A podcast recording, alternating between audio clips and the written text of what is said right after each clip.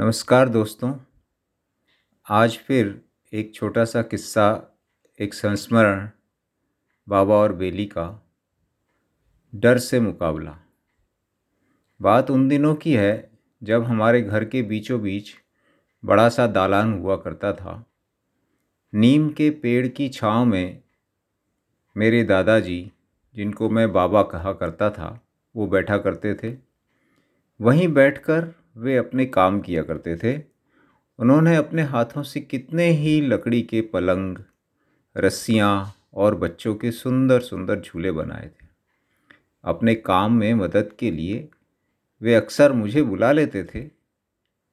मुझे उनकी मदद करना अच्छा लगता था क्योंकि उनकी बातों और अनुभवों को सुनने में मुझे बड़ा आनंद आता था। घर के आसपास हरे भरे खेत थे। झाड़ियों और पौधों की भरमार थी। इस वजह से उधर अक्सर बड़े बड़े सांप निकला करते थे। ये सांप कई बार घर में घुस जाया करते थे। ऐसे में घर में तहलका मच जाता था, सब परेशान हो जाते थे। सांप को बाहर खदेड़ने में घर जुट जाता था। कई बार सांप को पकड़कर किसी डिब्बे में डालकर दूर ले जाकर छोड़ा जाता था ताकि वे फिर से घर में न घुसने पाएँ। इसके लिए बाबा ने एक औज़ार भी बना रखा था। सांप को पकड़ना बड़ा रोमांचक होता था और ये काम बाबा और पिताजी मिलकर करते थे। मैं ऐसे में मूक दर्शक होता था। काले रंग का एक सांप दो तीन बार घर में घुस चुका था और सभी उससे डरे हुए थे। दालान में बैठे बाबा को एक दिन वह सांप दिख गया। वे सांप पकड़ने वाले औज़ार को लेकर उसके पीछे दौड़ पड़े। सांप उनकी अपेक्षा से ज़्यादा फुर्तीला निकला।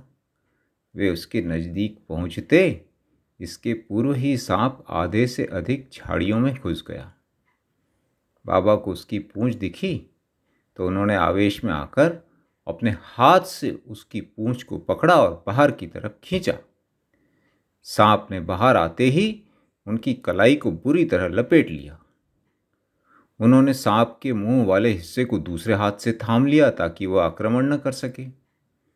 मैंने इस दृश्य की कल्पना नहीं की थी। इतने में पिताजी भी वहीं आ गए। उन्होंने मुझसे एक खाली डिब्बा लाने को कहा। अपने हाथ पर पिताजी ने कपड़ा लपेटा और सांप को पूंछ की तरफ़ से पकड़कर उसकी जकड़ से बाबा के हाथ को मुक्त किया। दोनों ने मिलकर सांप को डिब्बे में डाल दिया। डिब्बे के ढक्कन को बंद करके मुझे कहा कि मैं उसे कहीं दूर छोड़ कर आऊँ।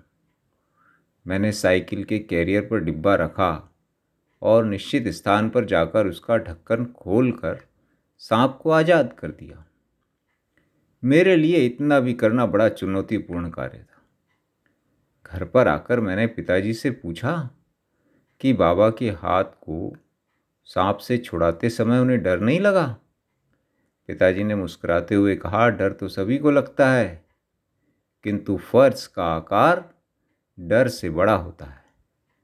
तुम्हारे बाबा बुज़ुर्ग होकर भी परिवार की सुरक्षा के लिए सांप के पीछे दौड़ सकते हैं तो उनको सुरक्षित करना क्या मेरा फ़र्ज़ नहीं है? मैं निरुत्तर था।